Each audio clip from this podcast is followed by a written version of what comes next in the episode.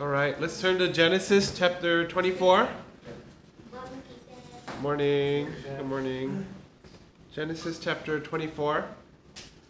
All right. okay, now Abraham was old advanced in age, and the Lord had blessed Abraham in every way. Abraham said to his servant, the oldest of his household who was in charge of what he owned, Please place your hand under my thigh, and I will make you swear by the Lord the God of heaven and the God of earth, that you shall not take a wife for my son from the daughters of the Canaanites, among whom I live. But you will go to my country and to my relatives and take a wife for my son Isaac. The servant said to him, Suppose the woman is not willing to follow me to this land, should I take her son back to the land from where you came? Then Aaron said to him, Beware that you do not take my son back there. The Lord, the God of heaven, who took me from father's house and from the land of my birth, and who spoke to me, and who swore to me, saying to your descendants, I will give you this land he will send his angel ahead of you, and you will take a wife for my son there. But if the woman is not willing to follow you, then you will be free of this oath of mine, only do not take my son back there. So the servant placed his hand under the thigh of his master Abraham and swore to him concerning the matter. Um, then the servant took ten camels from the camels of his master and went on with a variety of goods, things of master's in his hand. So they set out forth, went to Mesopotamia, to the city of Nahor. and He made camels kneel out down outside the city by the well of the water and was and it, when it was evening the time of the woman uh, go out to draw water and the lord god of my master abraham please grant me success today and show kindness to my master abraham. Behold i am standing by the spring and the daughters of the men of the city are coming out to draw water. Now may it be that the young woman to whom i say please let down your jar so that i may drink it. And who answers drink and i will water your camel also. May she be the one whom you have appointed for your servant Isaac. And by this I will know that you have shown kindness to my master. And it came about before he had finished speaking that behold, Rebekah, who was born to Bethuel, the son of Milcah, the wife of Abraham's brother Nahor, came out with her jar on her shoulder. The young woman was beautiful, a virgin, no man had relations with her. She went down to spring, filled her jar, and came up. Then the servant ran to meet her and said, Please let me drink a little water from your jar. And she said, Drink, my lord. Then she quickly lowered her jar to the hand and gave him a drink. Now, when she had finished giving him a drink, she said, I will also draw water for your camels until they finish drinking. So she quickly emptied her jar into the, into the trough and ran back to the well to draw, and she drew all the camels, drew for all his camels. Meanwhile, the man was taking a close look at her in silence to find out whether the Lord had made his journey successful or not. Amen. We'll stop there. There's quite a bit more to cover. Um, so a, a, series of conversations and events, and it's confirmation that Rebecca is by the Lord to be Isaac's uh, wife, and um, she goes in faith and in obedience, and um, and so God blesses Abraham's household. God blesses Isaac. Okay, a couple things here, very very interesting. Um, you may have read this before. But Abraham uh, calls on his highest servant, basically uh, uh, the person in charge of all his uh, work possessions. Um, I guess I guess you could say the the CEO, you know, of, of all operations for his possessions. Abraham is a, a man of great wealth and abundance at this point. Uh, and so he asks uh, his servant uh, Eliezer to come, and you'll you'll hear quite you know to us it may seem quite uncommon.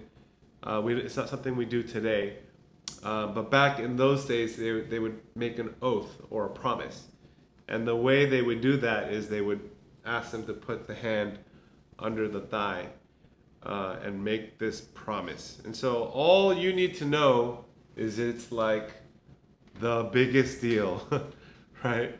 It's like, you know, I, I, don't know. In the kingdom of God, in, in, the church today, we just, you know, we tell each other, let your yes be yes, let your no be no. Don't don't swear by anything. Don't make promises. Um, and so we should be, as believers, people who keep our word. But in the world, it'd be like, you know, sign with blood, or here's a contract, make a deal. If you don't, if you breach this contract, you lose everything. Um, some of the roots have to do with uh, uh, uh, there's a covenant that God had made with his with his people about circumcision, and so some some scholars believe that it was like symbolic of making an oath based off of you know symbolism or ties to this covenant. So there's a spiritual sort of origin uh, that's tied to a covenant God had made through circumcision, and so by somehow putting your hand under the thigh, it, it kind of you know connected these two um, and so it was attaching a human commitment to, in some way, symbolize a spiritual, you know, covenant or commitment that God had made. All to say, it was a big deal. Um, how do I how do we know it's a big deal? Um, it happens in other places in the scriptures as well. But if you look at Eleazar, um, if you if you read through carefully, you'll see what incredible devotion this man has a singular mission to obey the mandate and the calling that Abraham had given. Um, and so, you know, what's what's the big deal? Why why can't Isaac uh, uh, find a wife or a family from the neighboring regions? Why why can't Isaac? So what? What's, so what if he marries a Canaanite? Um, couple things working here in the backdrop uh, we know that God has made Abraham a promise. We know that God has made a promise to multiply and to give him many offspring. We know that God has promised him a future land and a future home. A future land and a home that Abraham himself never fully comes to realize, which is why in Hebrews 11, the scriptures says of Abraham that he was a man of faith.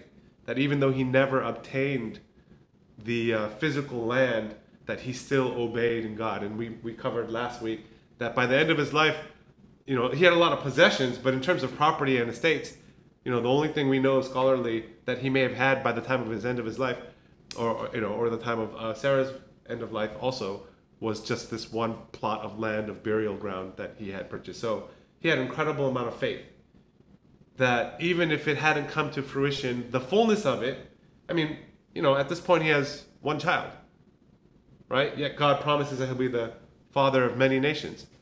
At this point, he has one plot of land for burial for his wife, but the but God has promised that he'd have much, much land and inheritance. And so, what is Abraham doing? He's like, I totally believe. I totally believe still, even in my old age, even though my sight is passing, even though I, I don't have as much as I, you know, envision, I still believe that God is going to follow through in his promises. I don't see it, it's not in my hands, but God has said it. And so what he's doing is he's still planning. He's still preparing. He's like, it hasn't happened yet, but I know it will. And so he goes to Eliezer and says, hey, make sure my son doesn't go back. Right?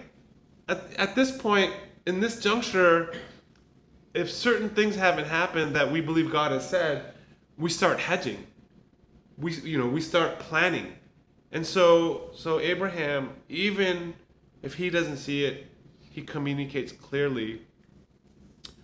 Um, another another layer or part in understanding this is in the in the greater redemptive narrative and story.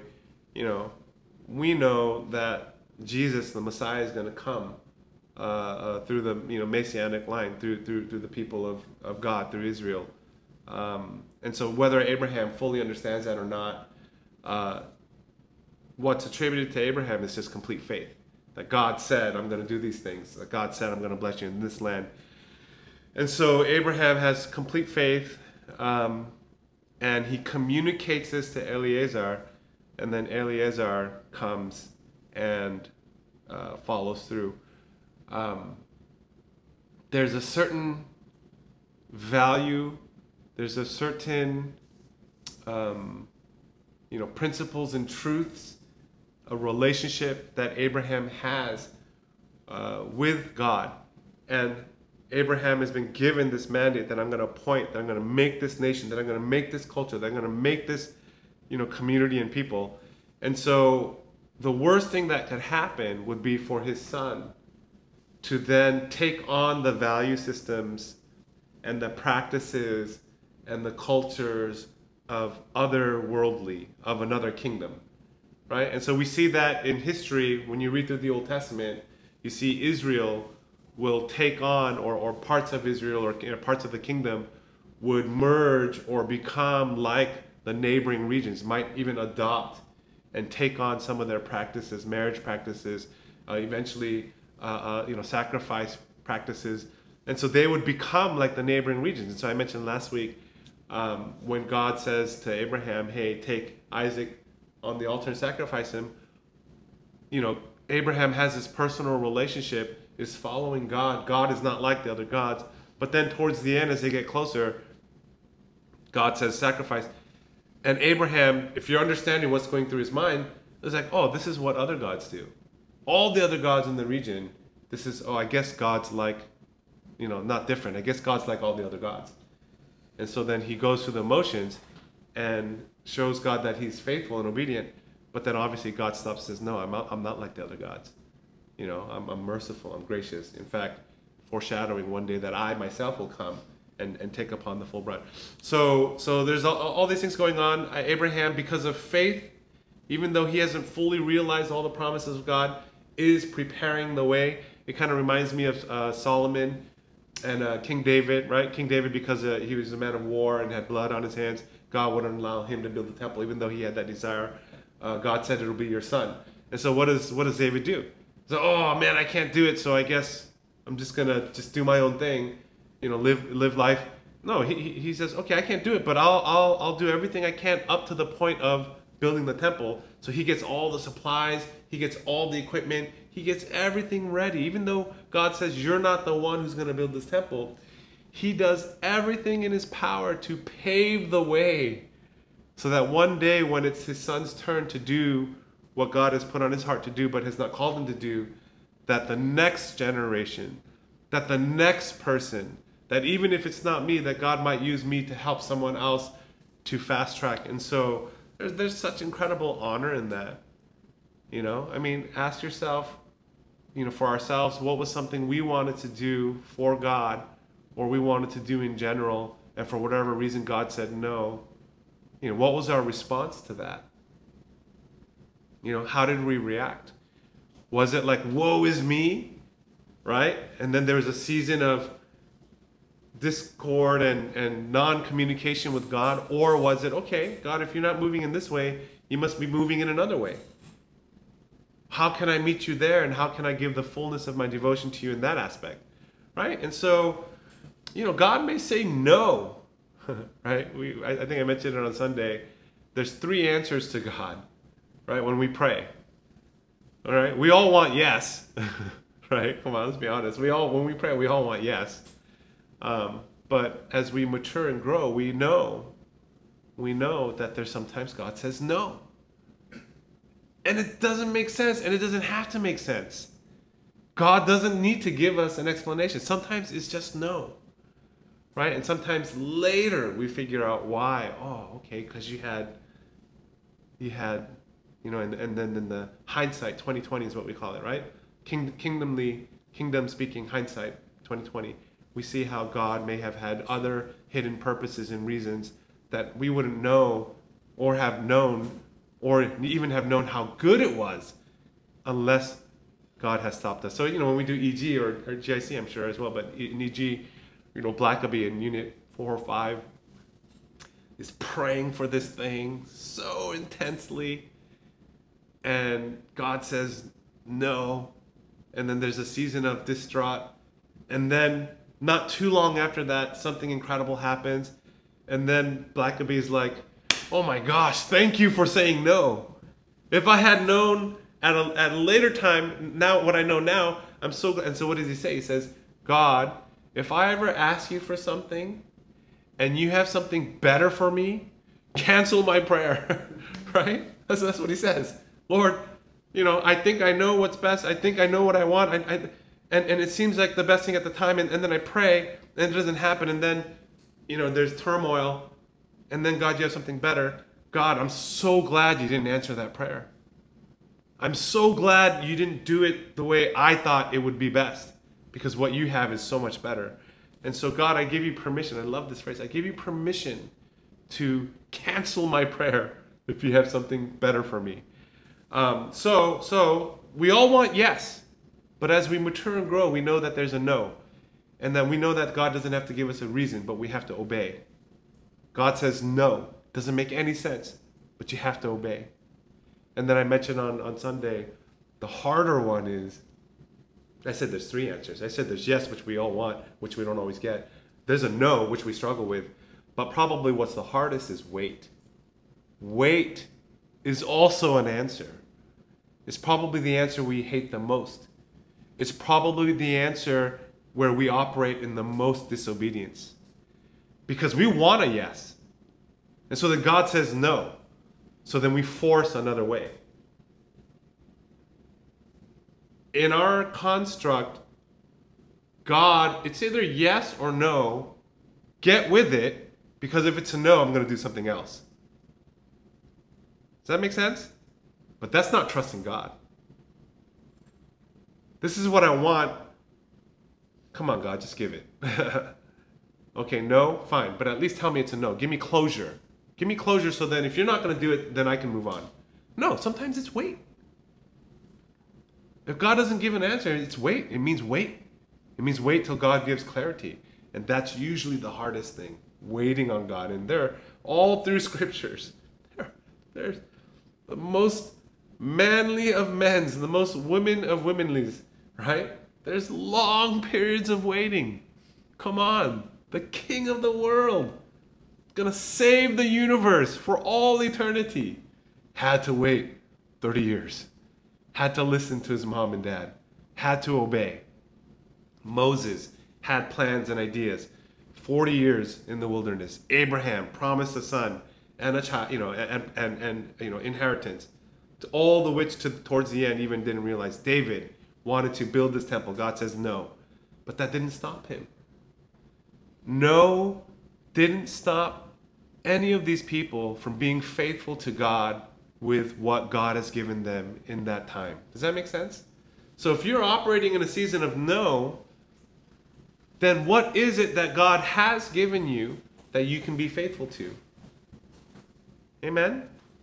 And so, uh, uh, you know, Eleazar goes and uh, incredible obedience, uh, does what his master Abraham wants. I mean, Eleazar may not fully grasp the promises that God had given Abraham. Eleazar may not fully understand the big picture of what God is doing, you know, for the nations, for the future. But Eleazar understands one thing. This, this is his master. This is this is who God has appointed him to. And there's complete obedience.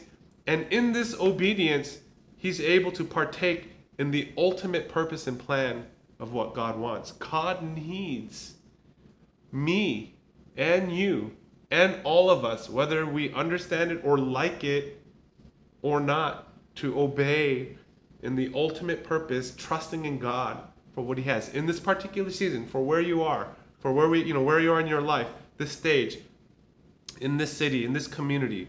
What God is seeking is complete trust and obedience in him for his timing for all things.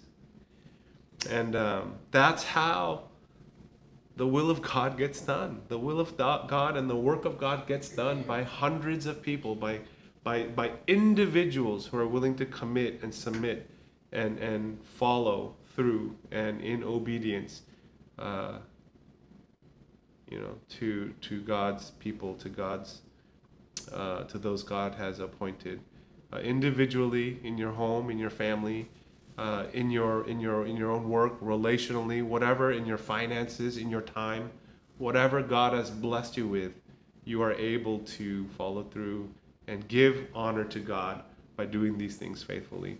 Um, Eliezer says, so he comes and he meets and makes this arrangement, thinks, you know, Rebecca is the one. And, and he's, you know, I guess he's excited or he's really homesick or one or the other. Um, excited that this is what God is doing or really just wants to finish this assignment and get out of here. You know, either way, you know, as, as long as you're faithful. Um, and he says, I will not eat until I have told about my errand. So, so he comes and I'll offer you food and And I love what uh, uh, Spurgeon says here about Eleazar. Like every true servant of Christ, he puts his master's business before his own ease or comfort, even before the question of necessary food. When a man begins to think more of his eating than of doing the will of God, he ceases to be a true hearted minister. Right? So, man or woman, like every true servant of Christ, he put his master's business, master as in our Lord, he put his Lord's business before his own ease or comfort, even before the question of necessary food. When a person begins to think more of his eating than of doing the will of God, he ceases to be a true hearted minister. Um, Eleazar was a messenger uh, of God, um, a, a, a, minister of doing God's will. Um, you know, he's, he, was, he was quite, quite a great uh, servant leader. Um, the scriptures points to us of even a, a greater messenger, right? Um, one who's even greater than Eleazar, which is our Lord Jesus, who came as a son in obedience, relinquished power, relinquished his authority, had a message for the world the kingdom of God is near. He was faithful, right, to obey even to the point of death and death on the cross. And so we give praise to Jesus because in many ways he was that son. He was that right hand man. He was that CEO that God had entrusted and, and came to deliver the message of hope and, and, and, and that all would be saved to those who would believe and, and then ultimately paid the price on the cross as he was crucified. And, and the Lord invites each of us, right, this morning and this week, to follow in his footsteps as, as a servant, as a leader, but as a servant leader, and to obey and to be faithful and to continue on in carrying this message. And, and we can carry this message by presenting the gospel, but we can also carry this message by how we respond to ad- adversity, how we respond in obedience, uh, how we respond to God, and, and being faithful to the things God has given us, even as God is working to build and increase in our lives. And Abraham is a great example of that. He hasn't seen the fullness of the realization of what God has promised, but that doesn't stop him from following in obedience and preparing Isaac for one day who would carry on the legacy, who would carry on, you know, the father of many nations. Abraham completely believed God, and in so doing was obedient and faithful to the very end. Amen. Uh, let's let's respond in worship.